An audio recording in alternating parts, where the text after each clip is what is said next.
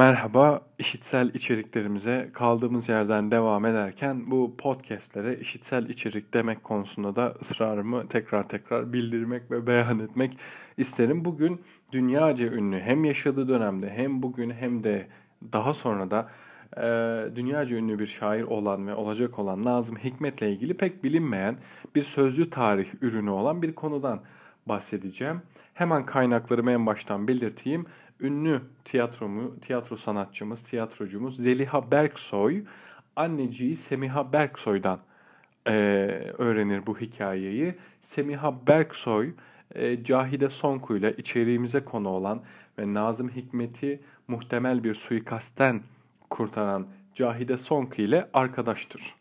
Dolayısıyla Semiha Hanım'dan e, Zeliha Berksoy öğrenir, Zeliha Berksoy anlatır vesaire ve İlber Ortaylı da katıldığı bir televizyon programında bunu e, Zeliha Berksoy'dan alıntılayarak anlatmıştır. Kaynaklarımız bunlar. Herhangi bir kitabi bilgiden edinilebilecek bilgi değil. Bunlar ancak bir sözlü tarih ürünü olarak karşımıza çıkar. Tanıklıklarla, e, işte e, ekürülerin veya işte dostların aralarında konuşarak bilebileceği tarihi ürünler, tarihi bilgiler arasındadır. Nazım Hikmet bir muhtemel suikastten kurtulmuştur Cahide Sonku sayesinde.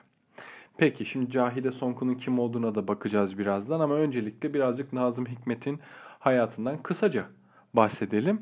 Ee, Selanik'te 1900'lü yılların başında Selanik'te dünyaya geliyor Nazım Hikmet ve e, Burjuva kökenli bir aileye mensup olduğunu söylesek herhalde yanlış olmaz. Dedesi Mehmet Nazım Paşa valilik yapmıştır ve bir Mevlevidir.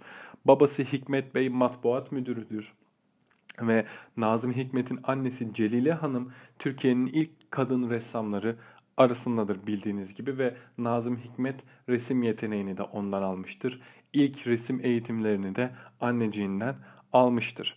Ee, Nazım Hikmet'in ilk şiiri bildiğimiz kadarıyla 11 yaşındayken, Nazım 11 yaşındayken yazmıştır. 1913 senesine tekabül eder aşağı yukarı ve Feryadı Vatan başlığını taşır bu şiir. Tabi hani 10'lu 15'li yaşlarda yazılan ilk şiirler belki kendinizden ya da çevrenizden de bunu bilirsiniz. Daha çok aşk temalı şiirlerdir. Bir kadına ya da adama duyulan aşk temalı şiirlerdir ama Nazım Hikmet 11 yaşında yazdığı bu ilk şiirinde toplumsal bir hadiseyi konu edinir. Şiirin başlığı Feryadı Vatandır. Hatta Asım Bezirci Nazım Hikmet'i anlattığı kitabında bu şiir hakkında şöyle diyor.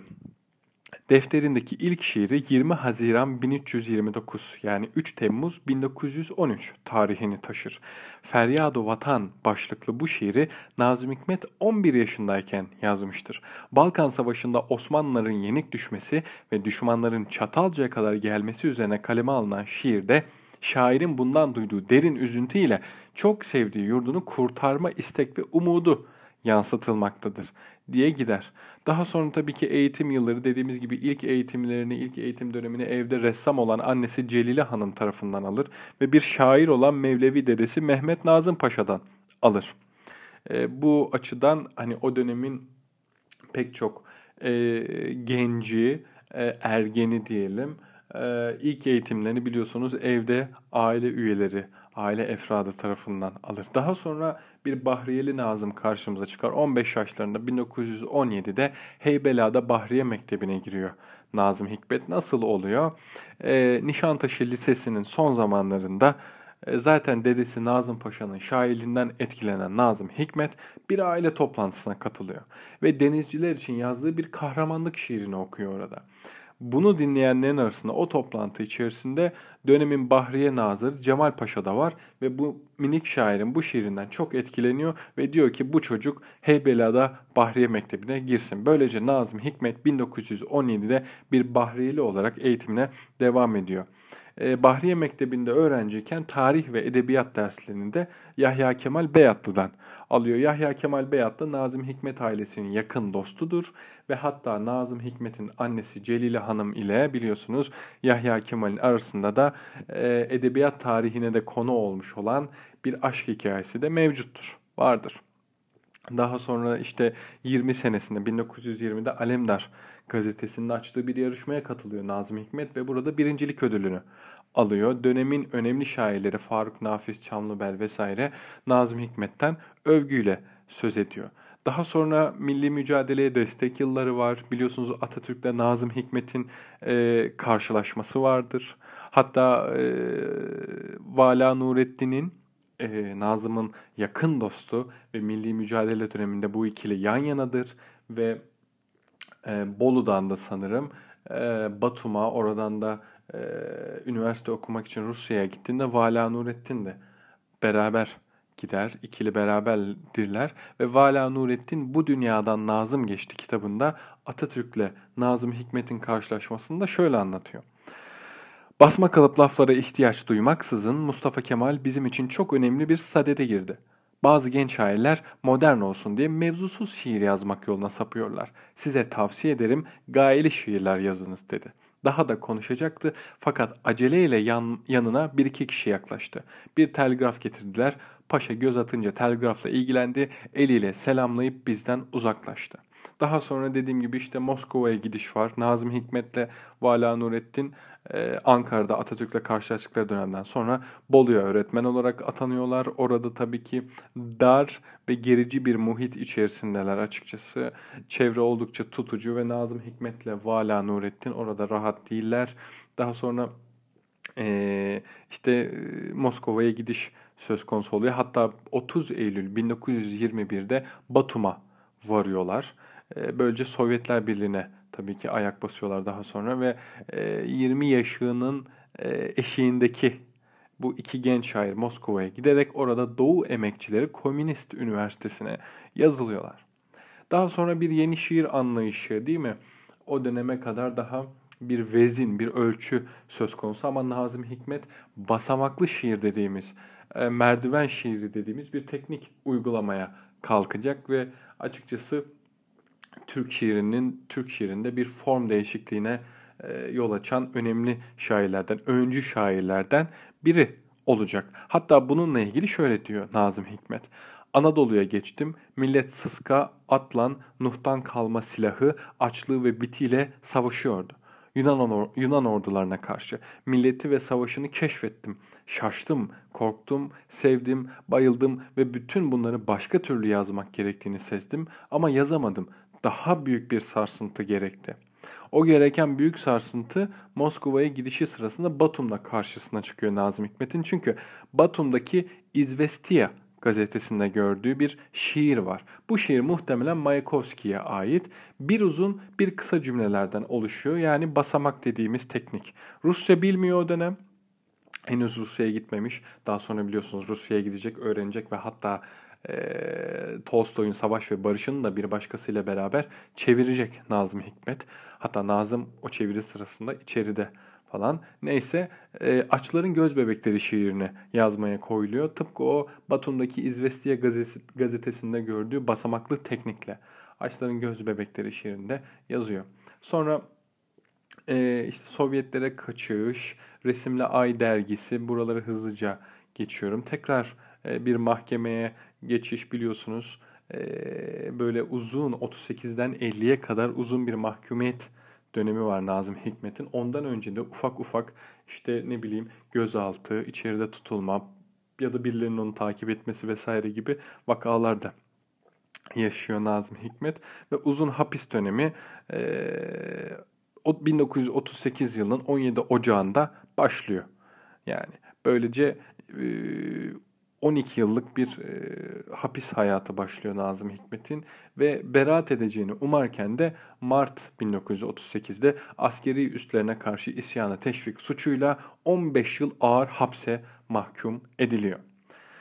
Şimdi gelelim Cahide Sonku'ya. Bu ikili önemlidir. Şimdi Cahide Sonku 1919 yılında doğmuştur ve Türk sinemasının ilk kadın yıldızı olarak bilinir Cahide Hanım ve özgürlüğüne düşkündür. Kimseyi takmaz ve e, bağımsız bir tiptir.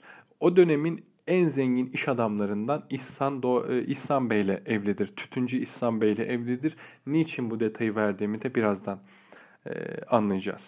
Şimdi Nazım Hikmet'in 1938 ila 50 arasında hapis hayatı yaşadığını söyledik. 1950'de iktidara gelen Demokrat Parti'nin aynı yıl uyguladığı bir genel af yasası var.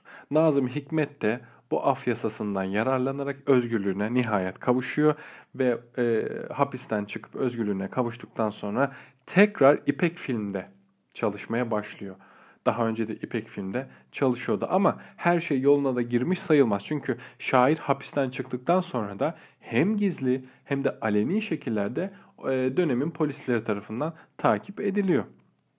Ve e, Cahide Sonku ile Nazım Hikmet daha önceleri İpek Film'den tanışıyorlar ve Darül Bedai'den birbirlerini tanıyorlar. Darül Bedai'nin ne olduğunu bilenler bilir, bilmeyenler de merak edip internetten baksınlar.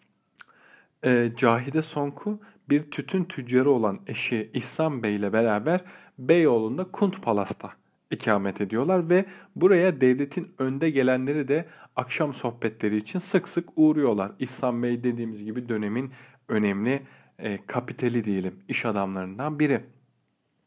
Ama Cahide Sonku idari kadroya, devlet erkanına mesafelidir. Hatta öyle ki bu erkan kendi hanelerine geldiğinde Cahide Hanım kendi evine uğramaz. Gider, misafirler gidene değil, gidene kadar da dışarıda başka yerlerde vakit geçirir. Uğramaz onların yanına. Ee, İhsan Bey, Cahide Hanım'ın eşi İhsan Bey bu devlet erkanının kendilerine uğradığı bu akşam sohbetlerinin birinde de Nazım Hikmet'in tekrar e, askere alınacağını ve Zara'ya taş kırmaya gönderileceğini duyuyor. Ve bu durumu da duyar duymaz eşi Cahide Hanım'a da bildiriyor. Cahide Sonku da haberi alır almaz İpek filmi arıyor. Nazım o dönem orada çalışıyor çünkü ve e, Nazım Hikmet'in derhal yarına kadar bir senaryo yazması gerektiğini çünkü bir filme başlayacağını söylüyor Cahide Hanım İpek filmi aradığında. İşte bir sermaye var hemen yazmamız gerekiyor. Yapsanız yapsanız siz yaparsınız Nazım Bey lütfen falan diyor hızlıca. Ve şairimiz de bu talep üzerine e, alelacele bir senaryo yazmaya koyuluyor ve bir sinopsis, bir taslak öykü meydana getiriyor. Sonra e, Cahide Sonku Nazım Hikmet gelmeden de evdeki tüm görevlileri, yardımcıları da gönderiyor. Kapıyı pencereyi kapatıyor, tülleri örtüyor. Nazım Hikmet'i bekliyor.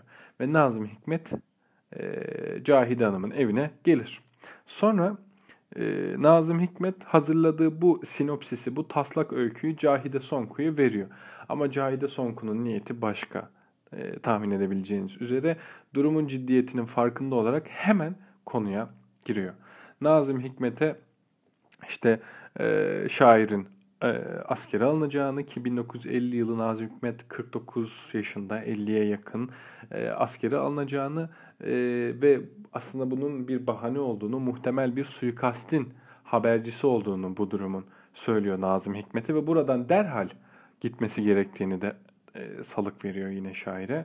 Ve Cahide Hanım bir zarfa koyduğu parayı Nazım Hikmet'in getirdiği senaryo zarfının içine katlayarak ona veriyor. Ve Nazım Hikmet böylece gidiyor. Bu böyle bir çok e, önemli bir hikayedir. Daha sonra işte Nazım Hikmet'in e, yurda asla dönemeyeceği bir e, ülkesini terk etme mecburiyeti söz konusu olacaktır. Hatta biliyorsunuz hani o dönemlerde işte e, Sabahattin Ali de bir suikaste kurban gitmişti. Sınırı geçerken e, bizzat bindiği e, aracın şoförünün e, kafasına bir e, ağır bir sopa ya da balta olması lazım. Şimdi hatırlayamıyorum. E, vurması nedeniyle hayatını kaybetmişti Sabahattin Bey de. O dönemde de dolayısıyla böyle suikast haberleri çokça konuşulmuştur, edilmiştir. Dolayısıyla hani bunun bir askeri alınma değil, bunun o bahaneyle Nazım Hikmet'in hayatını kastetme planı olduğu söylen e, düşüncesi hakimdir. Pek çok çevre tarafından ki dediğimiz gibi Nazım Hikmet hapisten çıktıktan sonra da aleni veya gizli olarak takip ediliyordur. Hatta üzerine araba sürülme vesaire gibi olaylar da olmuştur. Dolayısıyla Cahide Hanım e, bunu bu haberi verdikten sonra Nazım Hikmet'e Nazım Hikmet e, kaçmak durumunda kalır. Başka da bir elinden başka bir e, çare gelmez. Daha sonra işte e, yurt dışına gidecek. Biliyorsunuz orada kendisiyle 10-12 sene e, onun yanında olacak bir hemşire, bir doktor e, olacaktır. Daha sonra işte Vera hayatına girecektir. Tam kaçarken ama Münevver Hanım, Münevver Andaç'la beraberliği sürüyordur. Hatta Münevver Hanım'dan öz oğlu Mehmet Fuat, pardon Mehmet Fuat değil, Mehmet Fuat Piraye'den olan Nazım Hikmet'in üvey oğlu Piraye Hanım'ın öz oğlu. Ama Münevver Hanım'dan, Münevver Andaç'tan dünyaya gelen Mehmet, e, Nazım Hikmet'in öz oğludur ve geçtiğimiz birkaç yıl önce kendisini e, zannediyorum Paris'te kaybetmiştik hatırlarsınız. Ve e, Nazım Hikmet'in e, bir bir otobiyografi şiiri vardır mesela. Orada 951'de bir denizde genç bir arkadaşla yürüdüm üstüne ölümün diye bahsettiği genç arkadaşı Refik Erduran'dır bu arada. O kaçış hikayesini Refik Erduran da anlatmıştır. Daha sonra işte 1951'de Moskova'ya gitmek durumunda kalır Nazım Hikmet. Havaalanında onu Sovyet yazarlar ellerinde çiçeklerle beklemiştir. Ee, Nazım e, 1921 ila 24 arasında e, Moskova'da öğrencilik e, öğrencilik içerisindeyken Lenin'in ülkesine hayrandır tabii ki ve aynı güzellikleri bulacağını ümit etmiştir. Sonra gitmiştir aradan geçen 30 yılın e, 30 yıl Nazım Hikmet'i hayal kırıklığına uğratmıştır mesela vesaire. Ee, ve e, Galina Moskova hikayesinde yanında demin dediğimiz gibi Galina vardır. Ee, tedavi için Galina bir hemşiredir ve e, Galina Nazım Hikmet hastanedeyken ona bakmakla görevli olan kişi olmasına rağmen daha sonra 10-12 sene e, Nazım Hikmet'le beraber yaşayacaklardır. E, bu böyle devam eder ve daha sonra biliyorsunuz Vera Tulyakova Nazım Hikmet'in son sevgilisi, son aşkı böyle bir kadınla beraberlikte bulunacaktır Nazım Hikmet. Böyle bir hikaye. E, bunu dediğimiz gibi e, sözlü tarih olarak bilebileceğimiz bir şey. Herhangi bir kitabi bilgi üzerinden edinemeyiz. Dolayısıyla şunu da insan tabii ki merak ediyor. Yani daha böyle sözlü tarih olarak haberdar olmadığımız gerek Nazım Hikmet gerek o dönemin politikacıları, yazarları, sanatkarları vesaire ya da başka bir dönemin başka insanları hakkında kim bilir ne sözlü tarih ürünleri vardır ve bizim haberimiz yoktur. Ee, bu soruyu ortaya atarak aranızdan ayrılıyorum. Görüşmek üzere.